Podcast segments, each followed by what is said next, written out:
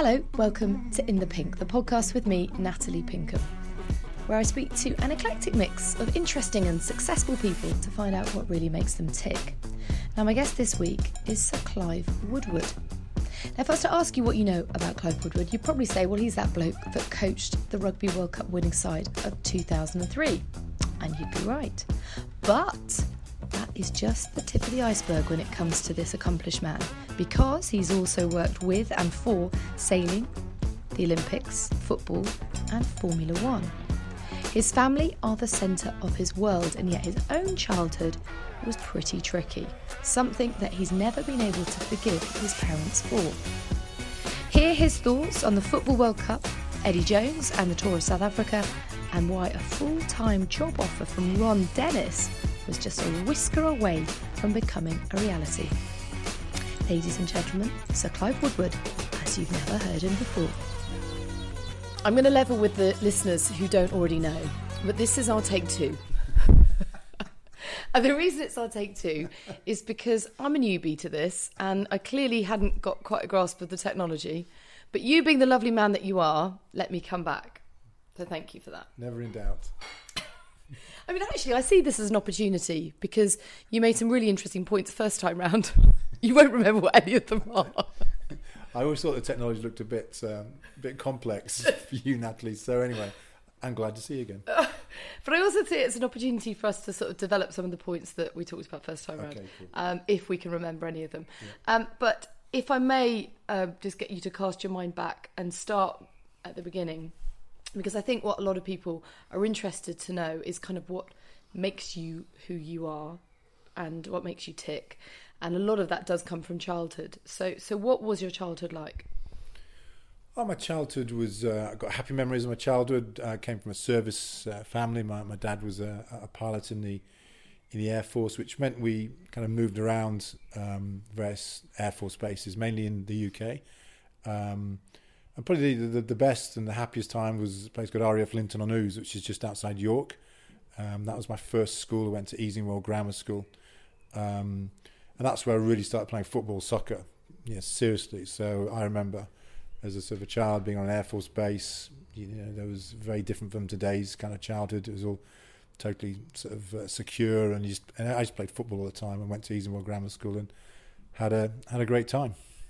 And football being your first love, you, you prefer to play that over rugby? Well, yeah, I never played rugby till I was 14. I mean, I was uh, I was just brought up on football. I can clearly remember now in you know 1966. I was 10 years old watching the, the World Cup final with, with my dad.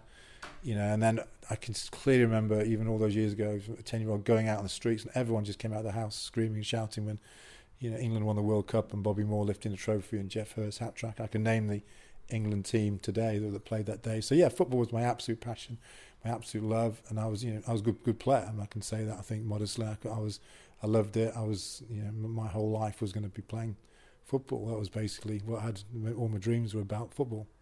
So, so you actually wanted and expected to play professional football? Oh, at that stage, I was, I mean, I was, I was, I was like 12, 13. I'm playing for Yorkshire under 15s. I'm getting picked way above my age group. You know, we already had scouts from, uh, from Leeds, um, coming to the school to talk to the headmaster. And that's where it all kind of either went badly wrong or badly right for me because um, the, the headmaster um, literally went to see my dad one, one evening and, and said, you know, we've got real problems with your child because, you know, he's, he's uh, I say problems, he said, know, academically he could go to university and even, even those days going to university was something he didn't do. That was just for other people. University was this real sort of higher echelon. And he basically said to my dad, your, your, your, your, your child's uh, bright enough to go to university, but all he does is play football. And I, all he did was play football. He said he's not working at school, all this stuff. So, so to got a long story short, my dad decided to take me away from football and send me away to this uh, boarding school uh, because he's in the services. He was a he was a, a, a, a pilot. He could send me to any military boarding school, and the Air Force, Air Force paid for it. So I went to this place called HMS Conway. So at 13, I'm kind of taken away from Easingwold Grammar School, which I loved, where my dad was based, to end up at this place called HMS Conway, which was this merchant navy boarding school on Anglesey in North Wales. So I was literally sent there at 13 you know, and they they played three sports: uh, rugby, rugby, and rugby. You, there was no other sport there. That was their whole passion. they absolutely hated football. Football was something that if you were seen with a football, it was going to cause massive problems. And so I'm suddenly went from being totally to play this game of rugby, which I'd never even seen a rugby ball in my life before. So suddenly I'm at school at 13, boarding school, tough. Can imagine it? Boys, merchant navy boarding school, where you didn't send your kids there if they're good at sport. You went there because they're going to go in the merchant navy. and that was the last thing that was suited my kind of sporting ability and my and my kind of background. So it was one of those crazy decisions that, and I kind of really, even at an early age, really kind of never made it up with my parents ever after that because it, was, it, there was lots of stuff went on, but didn't like the school very much, ran away various times, but just kept getting sent back and sent back, and ended up being there from 13 to 18, and ended up playing rugby because there was nothing else to do because I kept getting sent back to school. That's kind of heartbreaking though, because you were effectively being punished for your passion. Well, it was just a case of, uh, I, I, guess I can see it, you know, because how things have turned out. You end up going to university, you end up playing for England, you end up coaching England and doing all this stuff. So my parents, if they're, both dead now, but if they're both alive, they'd sit here and say, "Well, we were right. Look what happened." But deep down, I'm going, "No, you weren't right," because you never know what was what was right and wrong. But I think to take something away from somebody, um, they're doing it for the right reasons. My, my dad in those days, he, he just could not see. Um, he had no even ambition for me to professional footballer. He didn't see that was part of the offer. People people from our kind of family didn't go into being professional footballers, but I was good. I was de- be- definitely better at playing football than I was at playing rugby, and um, you know that's what happened. That's when I got into rugby. As simple as that. Well, given that you got 21 caps in rugby, just think how many you could have got in football. Well, it's just one of the games. that's why I love football. I've got you know you look back and you kind of eventually move on, but you know I you know people you know I went into football. I had one year in football after I left the England job. But I generally do love football, and I love everything about it. And it, it's amazing when you speak to rugby people; they they talk about diving, and it's a soft game. It's not a soft game. Football is a tough, tough game. You know, I love people like Graham Souness and Roy Keane and these, you know, Nicky Butt and these sort of players. I kind of really relate to. I think you know these are tough guys. These, if they're rugby players, they'd be superb. But in football, you know, they're just no nonsense players. But football's a tough, tough game. It's a very tough professional sport, and I don't think anyone from the rugby world. I was lucky enough to work in it for, for a while, and you just it's everything I, I knew it'd be. I loved it. It was fantastic, and it was a very competitive sport, and it's a tough, tough sport. Make make no bones about that. You're gonna have to explain who that is for the listeners. That's uh, Sally, my dog, who's just seen some food on the table. So we've got Sally, and we've got Ronnie Barker, the Norfolk Terrier, sitting next to us. So I think we're about to get some noise in the background. Sally looks like she wants a bit of the cheese on the table. The cheese. If we give her any, there'll be non-stop barking. So we've got to not give her any food okay, at the table. Okay. I normally would, but I know she'll just come come crazy if I do. So, so how much of your sort of footballing talent do you think you, you took into your style of playing rugby, and and really kind of, in a way, they're the players that have always caught your eyes through over the years that had that kind of footballing talent. I, it's always, it always, I'd always spotted that the, and I probably first saw on the on the Lions tour and playing for England that some of the best players are great football players. I remember John uh, John Rutherford from Scottish fly half. You know, these are, you can see they're good football players. And it was funny when I went to a r- rugby session, suddenly we played football in warm ups. Everyone was playing football. You know, I just thought it was quite ironic because I think football is a great game mm. for any sport. It Doesn't matter what sport you do, whether you're a skier or a golfer. If you can run around with a football at your feet, you're going to have great balance, great skills. It is a fantastic sport. That's why it's the world's best sports. it's simple, straightforward, but it's incredibly skillful. So I think football can be transferred over. No, Sally, no. We've got to stop that. No. Football skills can be transferred uh, over. This will be the first we've got backgrounds. the skills in football can be transferred over now, and I, I, I you know, the more I kind of develop what I'm doing now, I, I just think you know, you, you want kids who are kind of multi-talented, and I think the time to really specialise is like mm. 15, 16. Mm. Up to then, you should yeah, you should be playing football, but play other sports as well. If you're a golfer, you know, play other sports as well. I think the, the, the, the getting multi-skilled, multi-talented is really important if you're going to go right to the top of whatever sport you eventually go into. And how has your relationship and the decision that your parents made um, affected your relationship, say, with your kids, uh, you, you seem to be a real family man. Um, I only think of it in terms of my parents because both my parents had sort of fairly tricky relationships with their parents, but as a result, they're much much closer to us. Yeah. Me and my brother Sam. I think. Um, I mean, I, I want to say, you know, I never fell out. I was never close to my parents after that. I became very independent. There's no doubt about that. I was still, you know, close to them in terms of used to you know, see them and see them at Christmas and all that sort of stuff. But it was I never had a really close relationship because of what happened when I was thirteen. All because of that decision. Oh, to be sent away to I can't tell you how horrible this school was. I don't even want to go down that, that line. It was a it was a merchant navy boarding school. Thirteen years old, you just packed off to school in on Anglesey in North Wales, and it was it wasn't something you, you know. And I ended up playing rugby, but it was just you know, I, I don't look back at my school days with any fondness at all. Like, you know, it's really strange because I'm obviously you know gone on to do various things, but you know they have old boys meetings and clubs. I've never been to one of them. Really? You know, I meet these guys, and I just go, guys, remember we hated that school. Why are we, why are you having reunions, all this stuff? So I've never gone to a reunion Yeah. ever for the whole thing. So, so yeah, you so you have, have this kind of breakdown, not breakdown. You kind of. We just Sally. Sally, no, no. She's just like a player. I've got absolutely no control over this. She's looking at you with utter disdain right now. Because you've got this food on the table. What were we talking about then? Sorry. It was quite poignant actually because um, I think it's, it's it's really interesting that all those sort of slightly negative memories that you obviously had at school are tied up with rugby, and yet that is the that's been your vehicle for huge success in your life and huge happiness. But there's a sort of irony to that, isn't there? yeah, I think once once I got into it, because also what we suddenly realised when you'd miss, when you when you go from 13 to 14, 15, then my, my father moved, um, we moved away, that this didn't help either. I, just literally after I went to school, we moved away from Linton on Ouse. He got posted down to um, uh, RAF Brize Norton, which is in Oxfordshire, so not too far from here. So suddenly, when I came home in the holidays, I didn't know anybody. I'm on this Air Force base, middle of nobody. Didn't know any of the kids. Didn't know any of the school kids because I've moved away from school. So even the holidays became this really horrible place because you're just trying to make friends with kids on a on a base. Um, and so you just lose all the you lose to play football. You got to be playing football every day. Might be you got to be playing all the time. And you know if you really want to get to the top, you can't have a two or three year off when you're 13, 14, 15.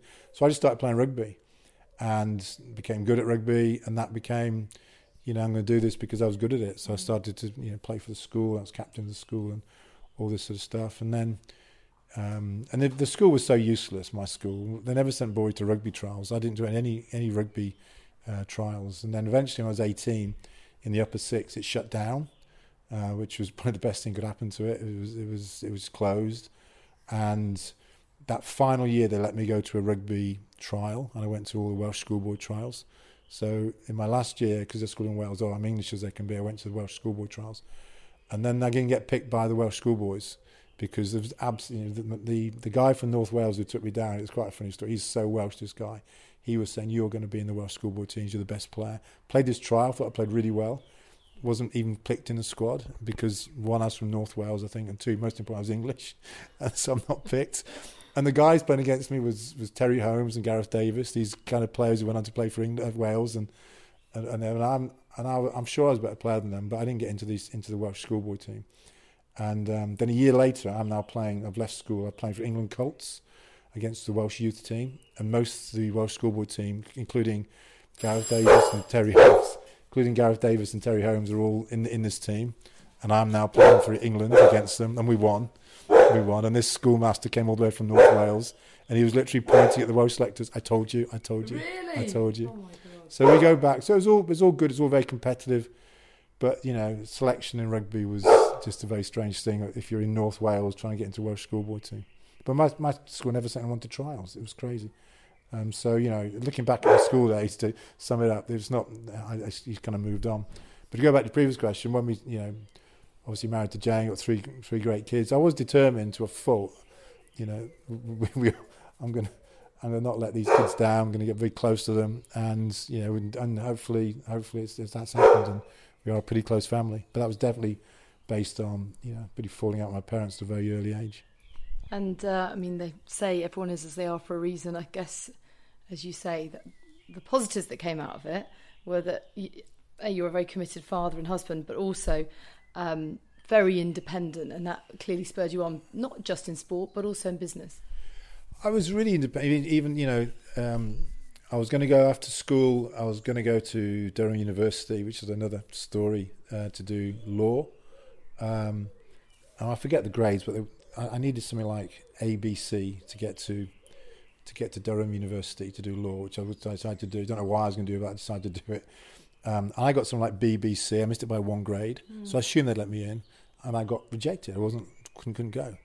So they they turned me they turned me down. So I then have decided I needed a job. I had to get away from my, my parents' home in uh, Brize Norton. So I got a job in NatWest Bank. So I applied for this job. It was literally the advert was all about you know if you've not got your grades at A levels, join NatWest Fear Bank. not. Fear not. so next thing I've gone for an interview in NatWest Bank and I'm working in a bank in Richmond, and that's when I literally walked into Harlequins Football Club. Um, the bank put me up for three months in a sort of bed and breakfast somewhere, and I'm totally independent. I didn't know anyone in London. I just left home, working in a bank. Um, and then, lucky enough, um, I went down to Harlequins. Literally walked in. No one's ever heard of me, and because I didn't go any try, you know, didn't. And I walked in, so I started playing for the fifth team, and everyone was going, "Where's where's this guy come from?" And within about three or four weeks, I'm I'm playing in the first team at Harlequins. I just went straight into the first team at 18 years old, living, and and then I'm keeping out on some other players' floor because I know where to sleep or stay. So I'm dossing around Richmond somewhere, staying on people's floor. But it just made you very very independent in a, in a in a in a in a great way. But the best mm. story about it is within about six months. Sorry, you know, with I'm playing Harlequins first team literally within weeks. You know, I, even even I was surprised. I'm now playing at Twickenham because Harlequins used to play at Twickenham. I'm playing. We played against Cardiff. I was playing against Gareth Edwards. He was in the, he was playing for Cardiff at scrum half. He was like this legend from Wales. I'm playing for for England. But then this is I promise you, this is probably either the best part of my personality or the worst part. I then get it. One of the players at Harlequins was a Durham University guy, and he was, you know, I think his name was Gordon Wood. He was on the wing, and I think he played for England under 23s. But he he went back to university and said, you know, got to get this, got to That's get. Ronnie now. That's Ronnie. That's right. This is Ronnie, Ronnie and Sally are out. They've made the great escape. They've finally been listened to. So I get this, I get this letter. Um, so Gordon Wood goes back to Durham University and goes to see all the powers that be. You, know, should get this guy to Durham University. Wants to come. So I get this letter from Durham University, going, um, you know, because now I'm playing for Harlequins. I was playing for England, England Colts and England under 23s. So I get this letter from the Vice Chancellor of Durham University saying we've reviewed your application. We'd like to now offer you a place. I promise you, I just wrote back saying I wouldn't come to your university if it was the last university in the world. You know, I thought it was just something totally and utterly wrong mm. about. I'm not. I'm not selected one one year, but now I'm playing rugby and playing at a good standard. And they now want you to come to university, so I turned them down. Mm. Again, my, my dad went nuts with me. He went he was crazy with me because I just didn't go. So that's why I ended up going to Loughborough University to do sports science, which again, history would say was the best thing I ever did because Loughborough was fantastic with great rugby coach there called Jim Greenwood, who's probably along with Chalky White the best coach I've ever, ever had. So go to Loughborough, Jim Greenwood really teaching me a huge amount about rugby, which I didn't know, and it just happened to be. But I've you know I've always laughed when I get led from Durham University saying you can you can come to university now, and I just stuck two fingers up to them and said, "Wouldn't Mad Over- principle. over my dead body would I go to your university?" What I want to know is um, because you describe yourself as as a player as effective, but the next game, the very next game, in fact, disastrously vacant and haphazard. I didn't describe myself as that. You wrote that in your book. Never, never. Did I didn't write my I didn't write my books. oh, Clive, don't admit that now.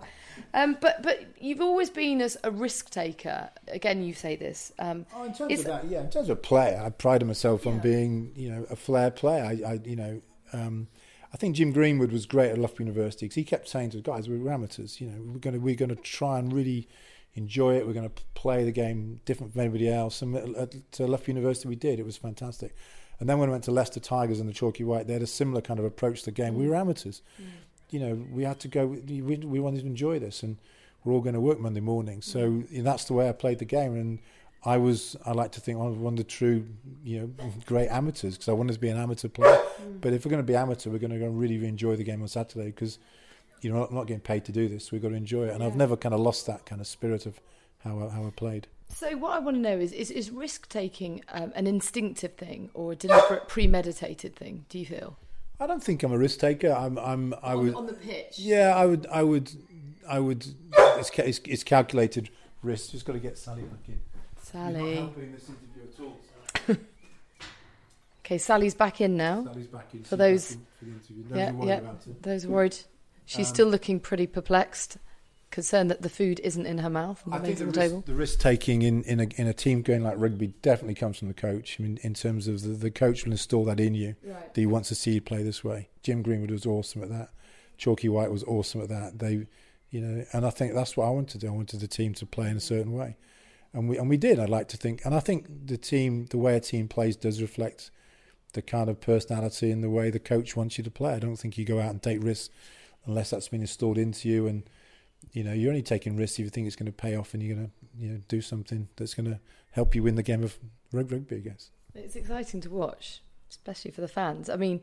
I guess you could say that about the French over the years, kind of mercurial side. That when it works, it's it's just gorgeous running rugby to watch, but when it doesn't, it's a bit disastrous. What's... Yeah, but I think the England team that I was lucky enough to coach, you, it's because you're kind of the England rugby team. You're kind of almost stuck in this time warp where everyone thinks, well, it's England rugby team. They're going to be tough, physical, kick penalties, drop goals. We scored so many tries. The mm. team that I was lucky enough to coach, you look at the the, the, the, the, even the back row alone. You know, if you look at Dallaglio, Hill, and Back, I mean, they're just three sevens players. They're the fastest players.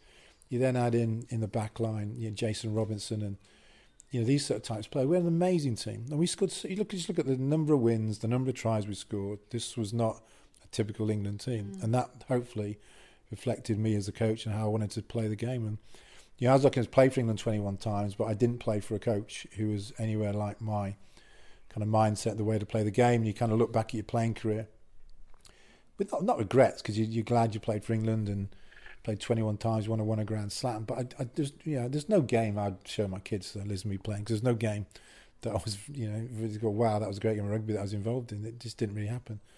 Uh, whereas I think the, the, team I coached, there were some amazing games, some amazing games that we, that we played in, and I like to think all the players who played under me would say, you know, it was an exciting time to play in the team. Mm. We, we kind of went on the pitch with a lot of adrenaline flowing, going, wow, we're going to really play here, and they're going to have to pl- play well to, to stop this team. The history books will say that that you are a better coach than a player, and that does seem to be the case of a lot of the great coaches globally, particularly in football. You know, talking about the likes of Mourinho, uh, Wenger, Ferguson. Why do you think that is? I'm, I'm not. I don't think there's any any magic to that. I, I think you know. I, you know, I, I played a time where it was a very. I played an amateur era, so I, I'd have loved to play. I'd love to play professional rugby that's why I, I could eyeball any England rugby player coach and sort of say, you know, just you know, almost button it because you, you know how lucky you are. It, yeah. yeah. just regard, just just so this will go vast very quickly. And now I know them all, probably even better now after we've all kind of moved on. And it does go by hugely quickly. And I say to any rugby player, just enjoy every minute of it and don't leave anything mm. to chance. Just get involved and get stuck in because this will go around like that, like that. So that was, I was able to do that because I played for England 21 times, which is in by today's standard not many, but that was like five years. Because yeah. in those days we played about five games a year. We didn't have, you know, 20, 30 caps a year. So I, I didn't. I was playing for the team for four or five years, and you know I loved it. It was fantastic, and we, we had a ball, but we never really sat down and said, right, we're going to take the world on here. We're going to really because as amateur we. Mm. There, there was no reason why anybody could because we all had jobs to do. Whereas the moment the game went professional, that's when it was just fantastic, and that's why I was lucky to be the first professional coach because I was going, okay, got to put up or shut up now. You know, you've been moaning so long about, you know, in your day you didn't play that way. Well, we got a chance now. So that's what kind of drove me on my kind of my own experiences of, of playing for England. But why do you think it is then that, that you know coaches like Mourinho could come sort of very quietly under the radar? I'm thinking of his time at Barcelona as translator yeah, for. It's just it's just lovely when you've mentioned a couple of times sort of passion. It doesn't matter what you do, whether you you're running a business, you're running a doctor's surgery or veterinary surgery, you're coaching a football team. If you're passionate about it, you'll yeah. do it well. You'll do it well. And so you don't need to be a good player to be a good no, coach. But no. what about the what about some of the great players that could be great coaches, and we haven't really seen it yet? And I'm thinking about the likes of Steven Gerrard at Rangers and Frank Lampard at Derby County. How do you think that's going to play out? Do you do you think they've I do you think, they're transferable skills to, I, from a player to a coach? I, think it's absolutely fantastic. Yeah, I think it. You know, yeah, I'm not a whatever the word is. I'm happy to have any nationality coach, but I'm, yeah, I'm English. I love seeing English coaches come through. So I think um, you know Gerrard Lampard. You know these are big decisions they've made because they could certainly go the rest of their life, be the TV pundits, and have a nice lifestyle. To go and take the plunge, to go into Rangers, go to Derby, these are big clubs. They're both big clubs for both those guys to, to put it all on the line now. I, I think it's absolutely fantastic. And I guess to answer your question is, if you've got the passion for it, would it help if you're a player? Yes, definitely, definitely. Is it a prerequisite? No. You know, hence Mourinho, Wenger. Mm. Um, But if you, you know, Zidane is the opposite. You know, Zidane, who I think is amazing. You know what he's done at um, Madrid. Um, if you if you got that aura about you, I think there's a big big advantage. And I I personally think uh, me playing for England, playing for the Lions, that helped me hugely because, as I said before, I could eyeball the players and go, "Come on, guys, we can, you know, this will go very quickly." Um, was it a prerequisite? No. If you've got this passion for it, it doesn't matter what you do. If you've got a passion for it, if it's what you actually you know live for every day, you'll you'll do it. You'll do it well. Mm. Absolutely do it well. So you don't need to be a great player. Does it help? Doesn't doesn't hurt for sure. Especially if you're really great like Gerrard you know, and Lampard, both complete legends. Zidane I think it helps helps a lot, but it's, it's not. Yeah, I can understand why someone like Mourinho does well. But Mourinho, you know, I remember as I'm a big Chelsea fan. You know, I think Mourinho, Wenger, if they were running the NHS, they'd run it well. They'd do it really, really Let's well. Get them in. Well, honestly, we need it. They'd be passionate about it. If, but you, you, can only do it if that's why you can transfer between sports. But you've got mm. to be passionate about it. If mm. you're not got that absolute passion, it won't work. Mm. But if you're totally and utterly passionate about whatever you're going to do, you and the media. If you'll do it really well, you'll, you'll do it well. If you haven't got that, you, are going to come second at best. How much of a, of a good coach is a good teacher? I mean, how much um, do you need to be able to to teach and, and coach the best at and identify what that the best is in those players? Yeah, good question. So I think going back to your question about sometimes top players don't make it, mm. I, I think because for, for, for whatever reason they've not learned to teach, and teaching is about communicating. Um, I'm a qualified teacher, hence again, I was lucky. I went to Loughborough, did a degree in sports science, did a whole year doing um, um, whatever it's called, um, uh, BSc, what's oh, it, yeah, teacher yeah. training, whatever it's called. Anyway, I did a whole year teacher training, yeah. so I'm a fully qualified teacher, and so it teaches you how to communicate. If you mm. and, and, and, you probably know if to go and for six months teach a bunch of 12, 13 year olds every single day is a tough thing to do. Teaching is not easy teaching is something you can learn. You can you can be taught how to do it, and I think these are the key skills. So, a top player, you know, Gerrard, Lampard, they've got the football knowledge. They've mm. got this knowledge. They and they've got the passion. Now they've got to learn how to teach it, how to communicate it to, to the players, and that is not an instinctive thing. You've got to learn how to do that. Hopefully, that's why they do all these uh, football badges. Um, uh, certificate of education, that's what oh, I'm trying to think of. You do your Cert Ed. I did my year's Cert Ed after my degree, so I'm a fully qualified teacher. So it's almost like saying every football player should do a Cert Ed. You should do a year learning how to teach it. And I think that's what the, you know, the, all the UEFA badges uh, do. I mean, I've done all the UEFA badges. I did all my football badges. I've not got a single qualification to coach rugby, but I'm a fully qualified UEFA coach uh, because I did all that in my, in my year up. But it's, it's how you teach it. Yeah. So they've got, they've got the knowledge of football can they teach it? Can they communicate it? Then the third big skill is you know you are a business person. You are buying, selling, buying and selling players, having to do with some of these agents. Which I, again, I saw this firsthand at Southampton. It was, it was just, it was just amazing what I saw in football. I just sat in some of these rooms shaking my head at some of the people you end up speaking to, football agents and players, and some of the stuff that goes on. So you've got to understand that side of the business really, really well, mm. and, and how that actually operates and I think they do. And I, I particularly, I love Steven Gerrard, I love Lampard. I hope, I hope John Terry goes and does the same thing. You know, once he finishes, stops playing, I think Terry will be, you know, could be a great, great coach and great manager. So I just think they're great to do it because make no bones about it. Doesn't matter how good a player they've been, they're now moving to a different world. The media, being the media, is going to be all over them. Mm. And I just think it's fantastic. I So well done to all, all, to all two of them. Hopefully Terry does the same thing as well. Yeah. Gary Neville's story proved it's certainly not easy. It's not easy. It's it's it's it's not easy, and that's why I admire all these people doing these top jobs, especially in football, because you know it was it was another level from rugby. To be brutally honest, it's mm. what I saw when I was at Southampton.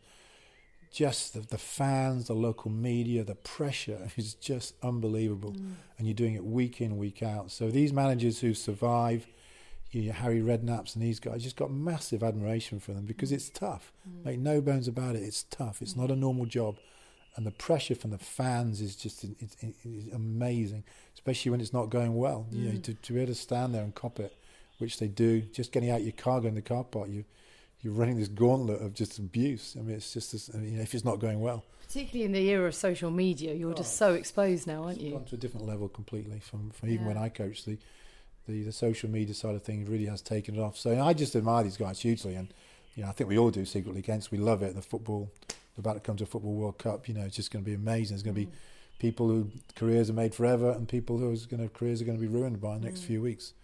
It's funny that you talk about passion because I I would assume that there's some argument to say that to be slightly detached from it as a coach, to be able to compartmentalize slightly and treat it more like a business, may be beneficial, may be helpful. Um, I'm, I'm thinking about in terms of national coaches who are just so passionate, and it is their own country that they're coaching. That maybe just a slight element of detachment would be useful if you're not perhaps from the country that you're coaching. I think um, not really. I guess my answer to that is I, I think there's no right or wrong. I think every, and that's why football management, football playing is great because every personality is different. You know, and some people do it one way. The, you, the most important, you got to do it your way and what, what fits for you. All, all I would say, and I still think now, probably think I think like a player. The players will know. You know, the players will know: is this guy the real deal, or is he not?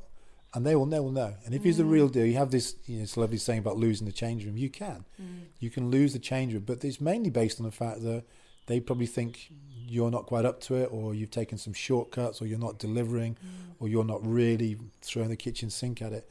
And they they will they will know. And I think it gets even more challenging then when you have uh, say a football changing room, uh, a club changing room. We've got different nationalities, different cultures, because when you're coaching an England football team or coaching a rugby team, it's probably pretty straightforward. The kind of culture you're trying to create, you'll understand that, especially if you've played. Gareth Southgate will understand this now because he's a player. Um, so I think, uh, by the way, I think he's only doing a great job, and I think he's got a real chance of being a big success with this. so come on, go on, say it. Can we win the World Cup? We can definitely win the World Cup. Football more than rugby because you, you know upsets happen more in football than rugby. You don't get many big you know, surprises in rugby. In football, you you, you kind of do. And if we get ourselves organised, I mean, I, I'm I'm I'm hopeless at this. I, I always think England are going to win at rugby. I always think we're going to win at football. My whole DNA is based on you know 1966. I always think England are going to win. And I look at the team now, and I look at it, and you look at every player in the in the team. They're all playing the Premiership. They're all playing for great teams and playing for United and City. And I said, wow, if they could just go out and really believe this, they they can they can win. They you win games one 0 It can happen. So you know, you go in full of optimism. Obviously, the you know. The, the bookmakers wouldn't back up those thoughts, but you just I think World Cups are great times. Every four years, you know I, I put every fixture in my diary. I know when they're happening, when I'm getting home on time to watch these games.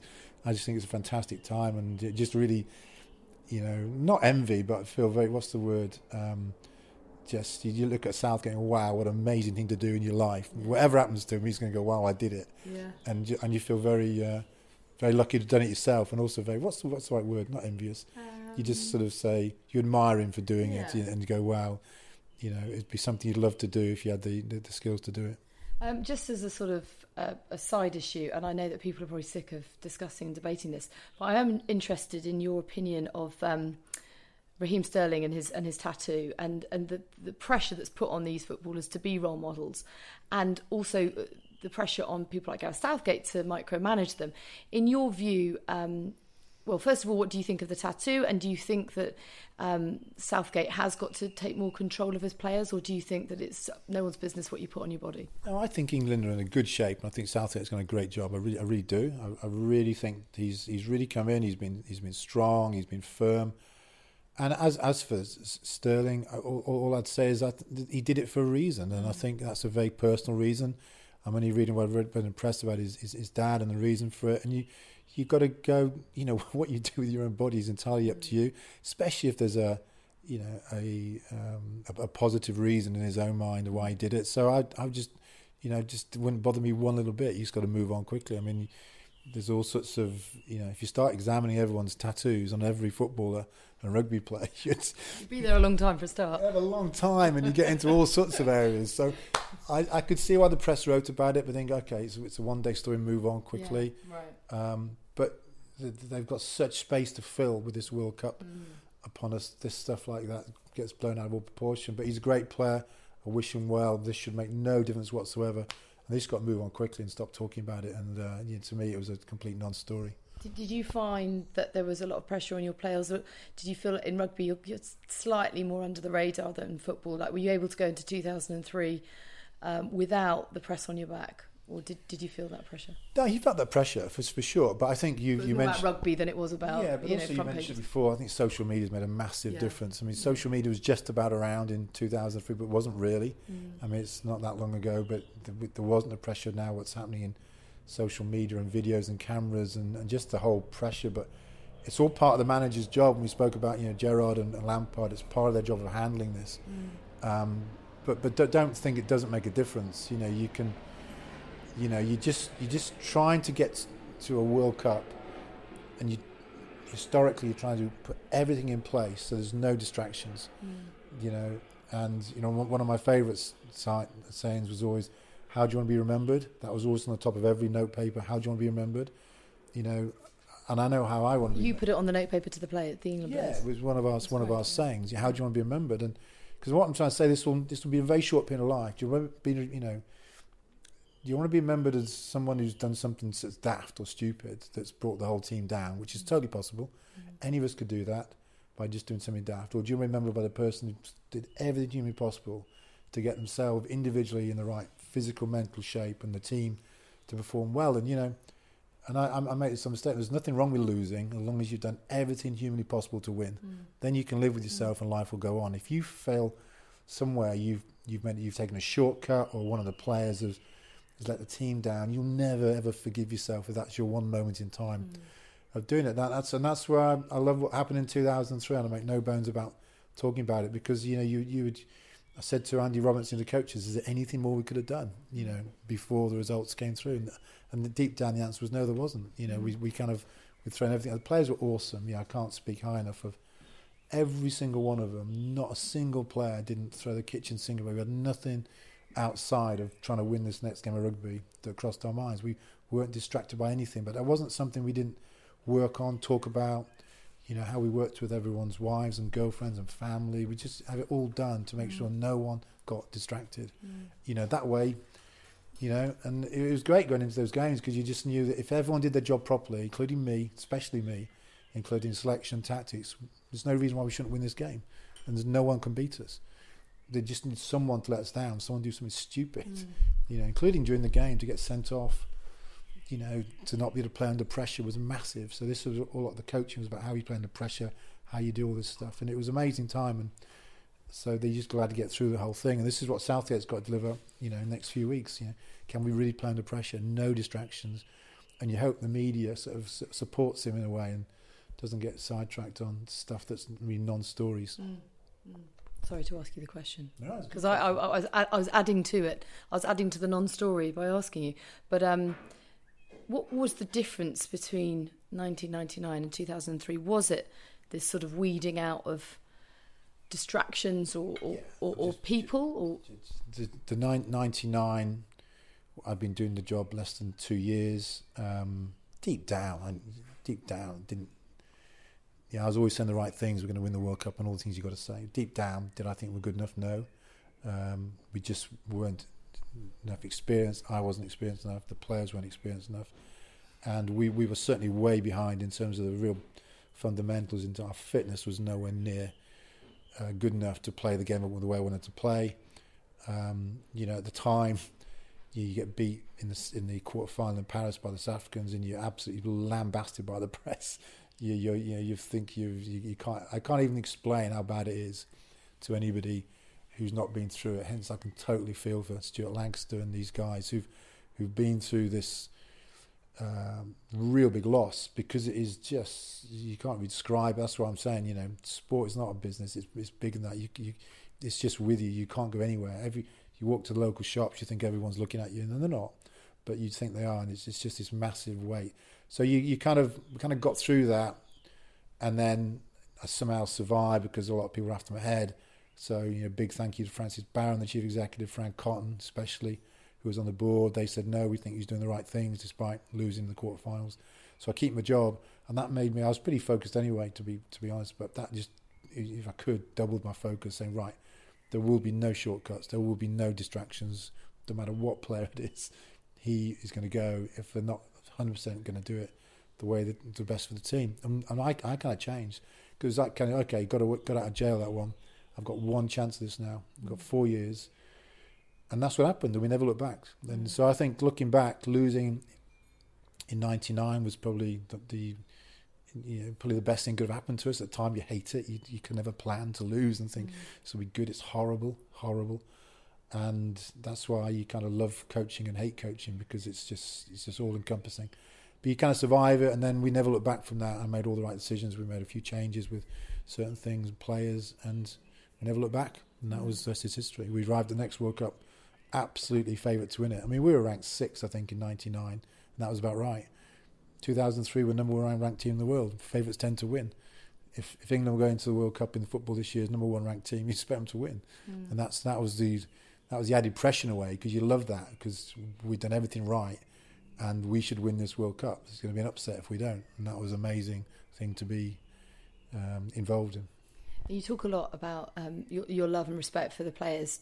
You know, down to a man, every single one of them, you would, um, no doubt, um, have on that plane again to to a World Cup. But how did you get to the point where you were able to select those who travelled, and how hard was that process? Yeah, the selection of the final because you only take thirty, so the selection of the final thirty. That was one of the toughest things, not for the majority of them, but the last few.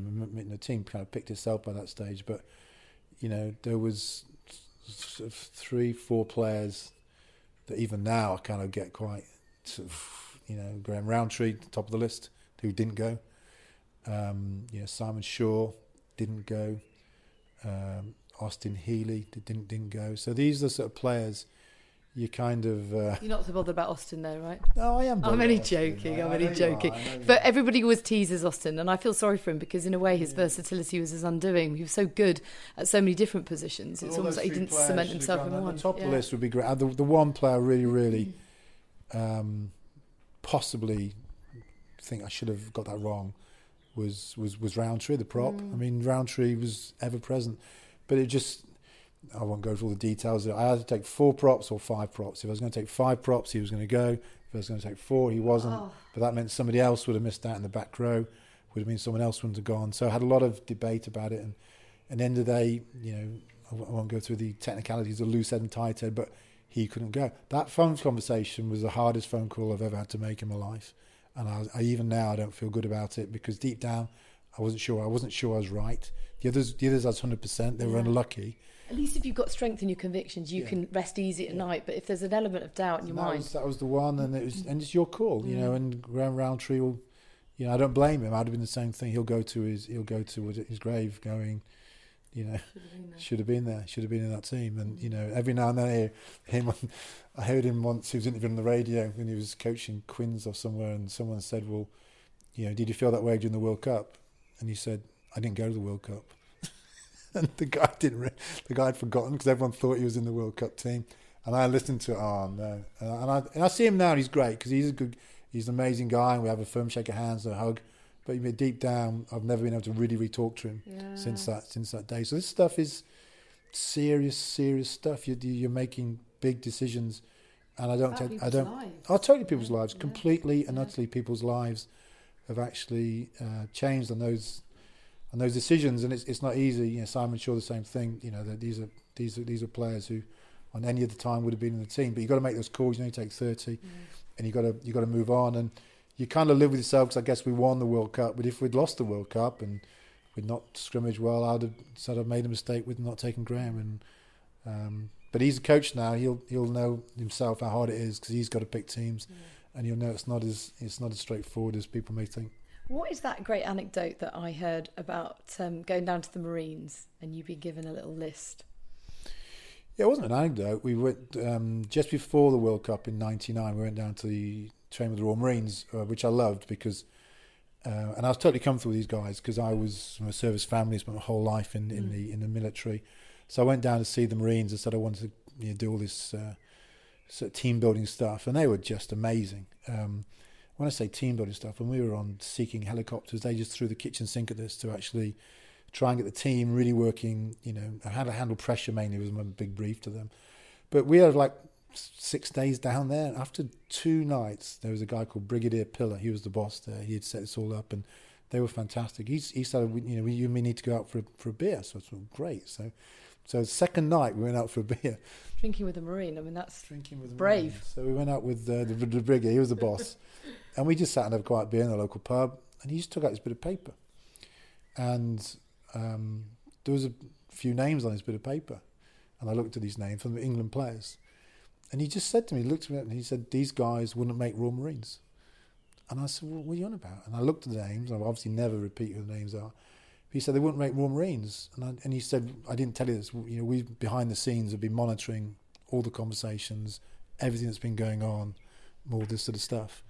And that's just thought I'd give you that list of players. And I looked at this list. And if someone honestly had said to me, you know, of all the people you don't quite kind of, what's the word, trust or you don't try, yeah, it was pretty, it was accurate, really? 100% accurate. So within 24 hours, 48 hours, they'd found out. Because when you think about the Marines, are the ultimate selectors yeah. because they make a lot of their their selection is self selection. In other words, you don't get you don't get on the helicopter unless all your colleagues in the Marines trust you because they know more than anybody else. You get one weak link in your team, he can bring down the whole team. You Yeah. you don't come back from your trip on the helicopter, and that was a real. I didn't take any. I say I didn't take any notice of it. It didn't, didn't affect my selection at all to that World Cup in '99. But looking back post '99, they were right. They were absolutely spot, spot on. And I learned a big lesson because I just said you got you got to toughen up on selection. You got to go with what you're seeing, what your gut feeling was, because the list was accurate, and I could see it. And we didn't we didn't have a great World Cup. We didn't play very well, but the team wasn't as one. And then you look at 40, four years later, it was, you know, we'd we'd gone to see the Marines there. He would have gone. Every single one of those players would be a Royal Marine. Trust every single one of them because I knew them of what they were doing. So it was a great great moment, and it was Yeah. a big big lesson for me because going, you know, especially when I survived, and you keep your job going right. I'm just going to not take any, you know, n- no shortcuts. Going to absolutely pick the strongest team. If any player doesn't want to come on this trip and, and really put it in, you know, they can go. That's what happened. So I reckon if I sit down and compare the squads from 99 and 2003, bar retirements, No, We could probably won't work it out. No, you won't work it out. come on, No, you I won't work give it it a go. You won't work it out. I bet there's people listening now who are busily googling, trying to work it out. Um, so, okay, what are your what are your uh, feelings on the the current state of English rugby? Oh no, really, really good. There's a bit of a spat going on at the moment, and um, it hasn't been a good Six Nations, and you know the Barbarians game. But yeah, I, I just look at the players, and you know, end of the day, um, yeah, England, England is a quite a complex business to run because the players are all contracted to their clubs. There's a lot of personalities involved, and it's it's uh, it's something that if you do successfully, you should get a big pat on the back because it's not it's not an easy thing. It's not like running a football team where you've got everyone in the room. Same with what Gareth Southgate's doing now. It's quite challenging.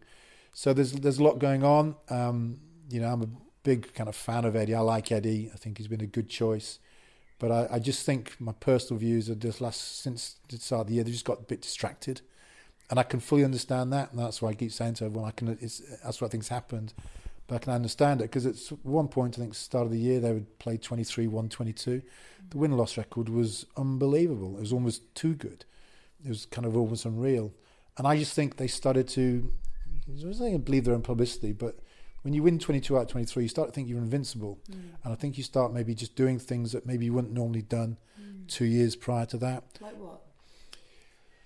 Like like what? Um, I could give you loads of examples. Um, What distracted by the fame or by Just- your own self-importance? just or- by, by just by distracted where you know if I use the the, the, the interesting thing with Eddie and he and I've met him since so I've told him this so it's nothing talking out of school you know when you got into that sort of um uh you know, got some issues with the guys on the train after Oh, yeah, you know yeah, you got yeah. into sort of into stuff well the big story was Eddie Jones had a sort of a bit of problem with a few Scottish fans on the Manchester um, station on the Sunday after playing Scotland um, so no one picked this up apart from me, who had been in the job. My first question: What's he doing in Manchester on a Sunday morning after you played Scotland? So when you think about it, England played Scotland Saturday night, Mm. five o'clock kickoff. So you would have finished at seven. All I know is the next day, in charge of international team, that is a busy day, Mm. especially if you've lost the game. That is a massive game. Next day with the media, with the players, with injuries, it's a huge day. And Eddie had accepted an invitation to go and watch Chelsea Man United at Old Trafford with Sir Alex Ferguson. So even that, I'm looking in going, that's how he's been distracted because mm. he's assuming we're going to beat Scotland. I've got an invite to go, yes, I can go down, leave the team. And that's so those things just, all those little things start to add up. And that's what I mean by dis- distracted. It's so easy to get distracted, you know, going off doing dinners, speaking at stuff, players doing too much stuff outside of it can happen so easily. It's almost like we've done it. Well, they've done nothing. You know, you've won 22 out of 23, but, you know, the, the first two years after World Cup are always rebuilding. Everyone's at their weakest. Mm. The two years leading into World Cup, every team gets stronger. Um, you know, in, in, in, in January, a lot of the team, including Eddie, was talking about the All Blacks game in November. And I'm going, hang on, guys, that's in November. Mm. You've got Six Nations. You've got to play Wales. You've got to play Ireland, especially. Mm. You've got France. You've got Scotland and the towns. You know, I'm very clear about this. You know, and I've, and again, I've said this to Eddie. The only thing, it's absolutely part of our team rule. If anybody spoke about anything part of the next game, we're going to have a real problem. Mm. You know, because with me, because you can ask me about World Cups, about All Blacks. I guess all I speak about is our next game. And if we're playing Scotland, wherever it was, is our next game. That I'll speak about Scotland, but I'll speak about no other game. And if you take that mantra in, just the next game, next game, next game. One day, the next game maybe the World Cup final. Then we'll speak. But until then, don't get. I'm going not going to be distracted because that's the only thing I want to talk about. And it's very simple stuff. We all agreed it, and no one ever didn't do that. Mm. And it's such a simple thing. But suddenly in January, we're talking about you know we're number two in the world. It's all about beating the All Blacks in November, become number one in the world. Guys, whoa, what are you doing? But I don't think there's anyone at Twickenham who can sit down with Eddie and go, hang on, what are you doing? And he's just got distracted. Mm. And I think getting sort of a real wake up call in the Six Nations, I think history will show that's a bit like us losing in the World Cup in, in the World Cup in '99. I think that will be the real mm. wake up call and the shaking you need. And I think the will go well against Africa because um, because they've been in a, they're in a corner now, and they've and it's not they've not got great players. You know, I think they've they've got some players that seriously for the first time match up to 2003. You know, Farrell, Maro Itoje, the Vunipola brothers, Daly. These are really top players. So you've you've probably now got at least five, six truly world class players who arguably will get in most teams in the world, and that's what you need.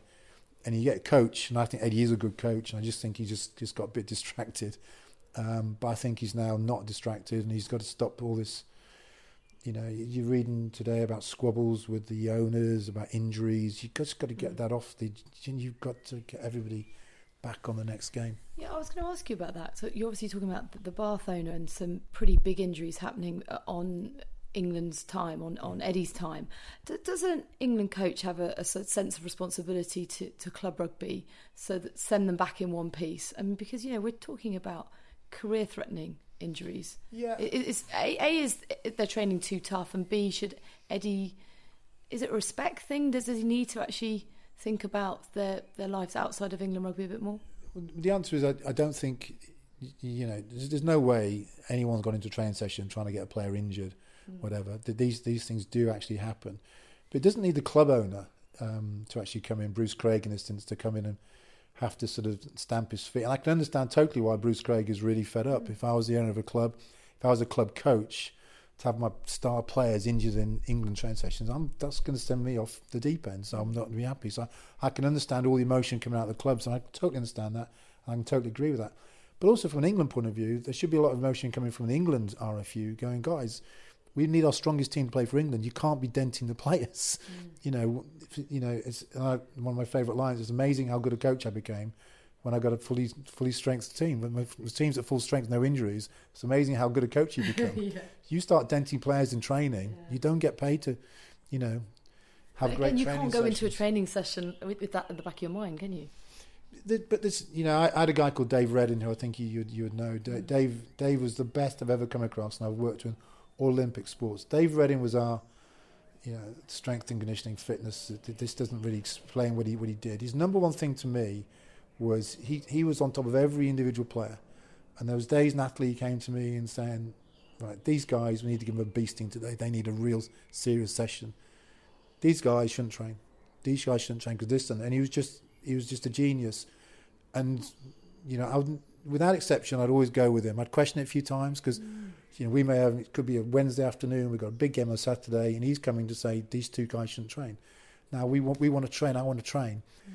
but I always went with him. I always went with him, and he because I knew he was he was making a decision not because the easy thing say well, let's not train because mm. we're going to stay fit for Saturday, but I'd rather not train somebody and put somebody else into training their position than even risk any injuries. And he was just, you know, he did all these tests on them, you know, not only the physical test, but, you know, just the physiological tests and when they were a bit low. And he worked really well with every club um, equivalent because there's a club strength conditioning. And we, we made it clear. We, we and I, I can't recall denting a player ever in an England training session. And we trained hard, but we'd also train for small bursts and we didn't do anything that they weren't used to doing. Mm. So we wouldn't want to do anything that wasn't part of what you'd expect to be doing in England training camp because you know we got the star players. You need them fit for Saturday. Mm. And um, I remember one of my just to sort of sum this up. We used to. Um, well, I tried once. This was quite an amusing conversation with Wilkinson because you got your star guy, and we are going to go on a full-on training session. And David said something to me, and I and he said about Johnny, and I said okay. So I went up to Wilkinson and I said to him, and I put him in a, in a yellow vest. So put, you know we were training and whatever. So I put a yellow vest on him, and I said to the whole team, you know, if you got a yellow vest on, you can't tackle them. And I've literally got hold of Wilkinson and eyeballed him and said, you don't go into any contact, go into any rucks, you just just just play the playmaker, just move the ball around. And he looked at me, yeah, yeah, yeah, yeah. So literally, we started off. I turned my back. The yellow vest has gone off. he's chucked on the floor. He's gone and smashed somebody. It was a full-on contact session, and, I mean, that sums him up. But also, it's kind of a weakness as well because he's the ultimate team person. He didn't want to be singled out having yellow vest. And my only mistake was I should have put two or three people in yellow vests so he didn't feel out on his own. But he felt. but I've just gone up to him and we just laughed. To be fair, but I, you know, got him off the pitch. Then I said just subbed him off completely, so he couldn't play. But he just wrote it down. So yeah, it's training's training, but. So how is this going to play out then between Eddie and the, the yeah, not, not, good. I don't like. I don't like. It's what I call a distraction. Again, yeah. we, we, you know, with the with a week of a test match, we play South Africa and we're, we're talking about a spat between the England coach and the and the owner. Where really, the, you know, they're, they're both they're both right. Eddie's right. You can't have people, and I think no one's telling him how to, run his coaching sessions, but they are. There's been a lot of injuries now, mm. and I think it is too many. And these are serious injuries. He's damaging his own cause as well as the club's. He's to- that's what I'm saying. He's, he's totally, and he's also damaging his, you know, he's he is damaging his own cause because he's a good good player. He's losing, and uh, I don't know what's going training, so I can't mm. comment on it. All I'm saying is you, have got to be really careful and, and just you know, mm. you got your full strength team. England England will beat most teams if they're fully fit and loaded, yeah. but you know, heaven only knows if they lost say Farrell, the loss to him would be huge, mm. huge. So. Mm. So you've got to be careful, but I just don't like the spats between the clubs and the RFU because yeah. you kind of think you've, it's kind of childish. You think you've moved on from that. Mm. That's what I kind of went through all those years ago. We kind of, but even then, we never really fell out we we had our differences, but mm. we, we kind of got the job done, but never became personal. And yeah, I mean, we we always sort of say in Formula One: the minute it goes public, it becomes a problem because it's damaging for, for all parties if it if it does. And I guess I guess that's the issue. Yeah, and these are tough guys, and yeah, Bruce Craig is an absolute winner. He's a winner in, in business. He's he's he's he's not going to be pushed around by the RFU or, or Eddie. Um, so no, it wasn't the brightest thing to do. And yeah, I, and and even even now, you know, looking back, you know, Nigel Wray from Saracens you know, I had some great chats to him at the time, but he, he now sponsors some of my skiers. He's, I've never, I never fell out with these guys. We've got different opinions, but. I could see it from their point of view, mm. and I was just making sure, guys, I am not going to dent a player. Mm. If we re-dent a player, it's a real freak. Mm. It's something, you know. But also we've got to train, and we've got to train properly, and we've got to train hard, and all this sort of stuff. But I go back to Dave Red, and Dave was brilliant because he was looking in, he was absolutely on top of this, and he was just mm. coming eyeball me, and we had these yeah, sort of grown up conversations. And, and the players didn't like being taken out of training, like decided to go Wilkinson. Mm. You take a player out of training.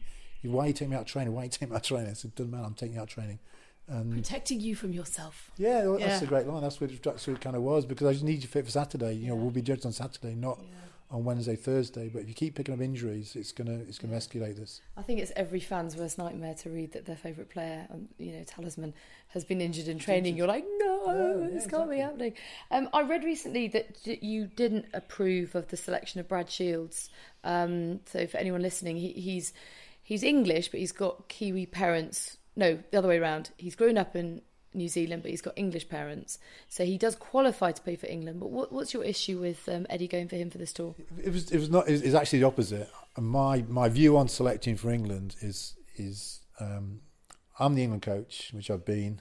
Um, in my job description, I want to pick anybody who qualifies for England. Doesn't matter where they are from. Mm. They qualify from England.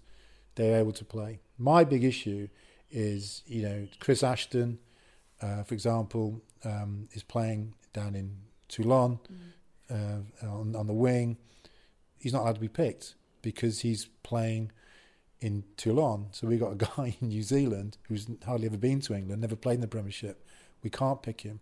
You try and explain that to the outside person why an English person who's played who's played so many times and to me should be in the team now, Chris Ashton, but he's playing in Toulon, which is a short flight away. But we're picking a guy who's never played a single Premiership game. So I think it's good Brad Shields is playing, to be honest. But I'm saying you know, because what you don't want is also creating any excuses. You don't want people in the dressing room thinking, "Well, I'm in the team. Would I be in the team if Chris Ashton was available? Would I be in the team if Brad Shields was available?" You've got to take that all away. You've got to know every single person you are the best person who's qualified for England. That's why I'm picking you. Mm. And then not have a whole list of people, well, I can't pick him. And also it gives an excuse for the coach. You don't want to give the coach any get out of jail card. I don't want Jones saying, well, I would have picked him, but I'm not allowed to because the rules between the Premiership and the RFU. So I just think these rules are nonsense.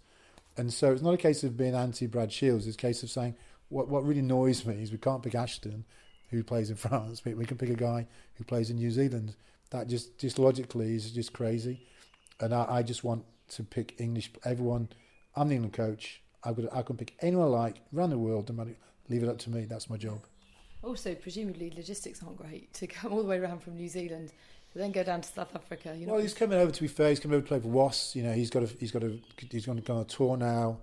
I, I just think it just looks mm. wrong. Right. Um, but you know, I, I, don't think we're we're blessed with a lot of mm. fit players at the moment in that position. So he's got every chance of going straight into the test team against South Africa. Which again, I'll just go. I've Got nothing wrong with that. If he's qualified, pick him. I agree with that. But he hasn't bedded in with the players. But that's up to that's up, yeah. that's the culture you've got to create, and that's how you, as a coach, either fits you or it doesn't fit with you.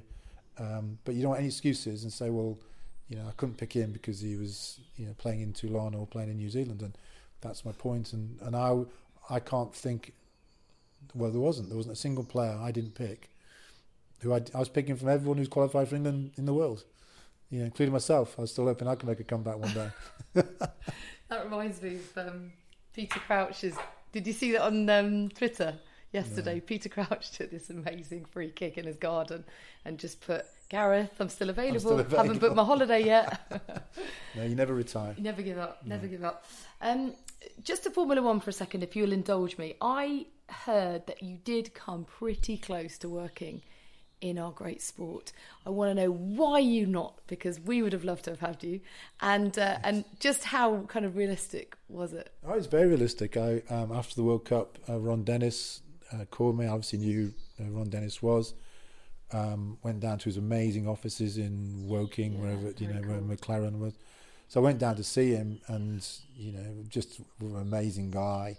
Showed me all around, you know, McLaren. But I, I and you know, I was, I was wondering why he wanted to see me really, but but I was, you know, we just won the World Cup, so I could okay, fine. He wanted to talk to me about the whole thing. Then he literally rang me back. He's like, I want you, to, I want to meet you again. I really enjoyed our meeting. Um, I'm going to create a like a performance director role, and um, I'd like you to consider it. I said, What do you mean by performance director? He said, Well, literally, you know, we've got all these amazing engineers looking after the car. But I want to take you know your your role be to coach the drivers basically and to get them into prime condition blah blah blah blah. And I think he'd be a great addition to our team. And so I then sent Jane down to see him because I thought he was winding me up. So I sent Jane, my wife, down to actually have a chat with him. And he and he and he, you know, he, he was serious. He was a serious serious job offer to to actually. This was like January after winning the World Cup. And um, so January 2004. 2004, yeah. Right. Uh, whenever, anyway, not long after the World Cup, and it was January, February, and um, but it was what we spoke about before. I mean, I love watching Formula One on, on, on telly. Am I passionate about Formula One? No. It's not this kind of, I don't wake up every day thinking about Formula One and McLaren and Mercedes and Red Bull. I love the sport. I love all sports, and I, and, and I think it's a great, great sport. but am I passionate about it? No, because I'd I'd be not I'd be doing it for a job and a paycheck as opposed to something I'm passionate about. So that was the only reason. And um, and he actually invited me to he invited Jane and myself to to go on his private jet to uh, there was there was a big race. It was in I think it was in Rio. Uh, there's a Interlagos in, um, in, in, in Sao Paulo. In, Sao Paulo, yeah, yeah, Brazil. Yeah. And I, we were going to fly in his private jet oh, to Sao Paulo. Just gone for that alone. And I was it was what time of year would that have been? So that would have been sort of October, November. Does that sound about right? No, it can't have been because it would have been. No, that was, was afterwards. It must have been afterwards.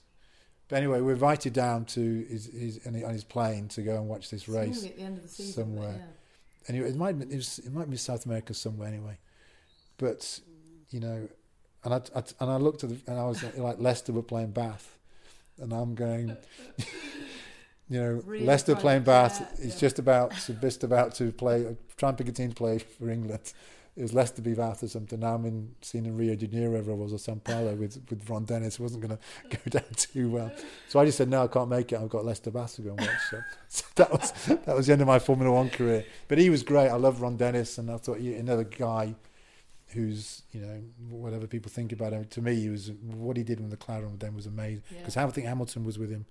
Um, yeah, was a very young boy there anyway. Yeah, so all the so all these young kids were there. So but it was great, you know. But yeah, we went down to to see Ron Dennis down there, and I'm still close to. You know, it's, it's great because in with the Olympic role, we did a lot with McLaren Technologies. Mm. Um, I've been speaking to Toto Wolff at uh, Mercedes recently about helping us on a, a ski project. So, so I just love going down. It's just the detail, Natalie. I mean, you, I mean, if we're brutally honest, all professional sports just follow. You know, we kind of hold on to the, the coattails of Formula One because their detail is just fantastic, and I love all this and the what they go through. When you when you go to you know Mercedes and sort of 1200 people sort of building two cars for two drivers it's just fantastic. And that's what I think professional sports all about. And that's why it is a great great sport and I love it but it's not my kind of passion.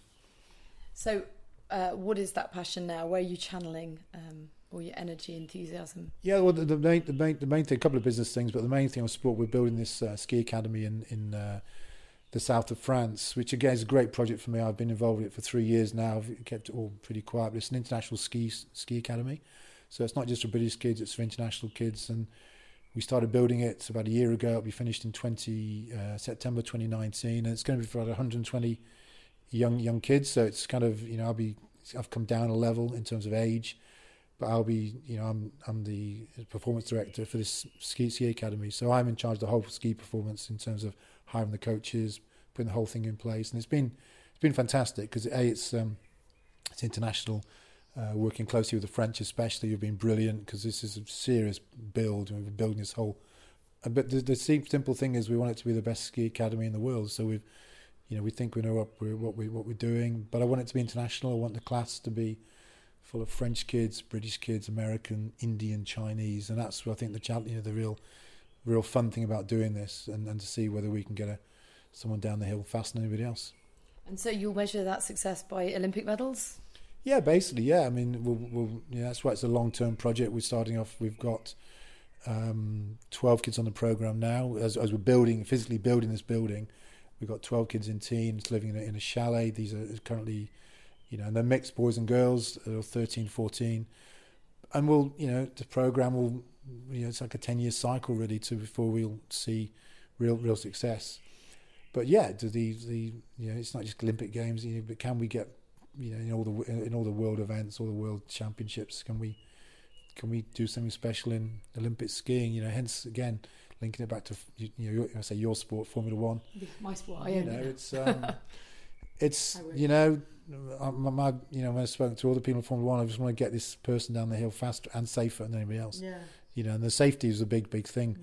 because that's why I think, you know, Touchwood of Formula One, they've really gone mm. last massive steps forward in the mm. safety. Mm. And, you know, I, I watch these skiers, I go to these, you know, the Olympic Games and all these world championships and uh, these amazing ski events, but these, some of the, some of the, some of the crashes, you know, they're just brave. These mm. kids throw themselves down the mountain, but sometimes they fly off the end, you know, and, and they get seriously injured. So, you know, part of my role is to can we make them go faster and safer, and that's the key thing, which I think you can do. Mm. And we're going to put a huge amount of investment in um, to actually try and make that happen. You know, so we want to create real elite skiers, but we want them down the hill in one piece, mm. not not, not not otherwise. And so there are processes in Formula One that you can learn through Toto that you can apply to this. I'm hoping so. Yeah, we've, we've uh, he's agreed to help us. We're just say say process. We're just going to use you know one or two of their engineers to start to work with our coaches and. Mm. You know, one of the first things he told me because he's Austrian, a great, great guy. You know, a huge amount of respect for this bloke. Um, but he loves he loves his skiing because he's he's he's he's he's, he's Austrian. But he said, you know, Formula One, and I, I don't understand Formula One. Um, but he said it's not straight line speed; it's how fast you come out how fast you come out the turns. That's the whole thing. And he said that skiing, you know, it's not a case of you're not going, you know, it's not a straight line. It's how you fast.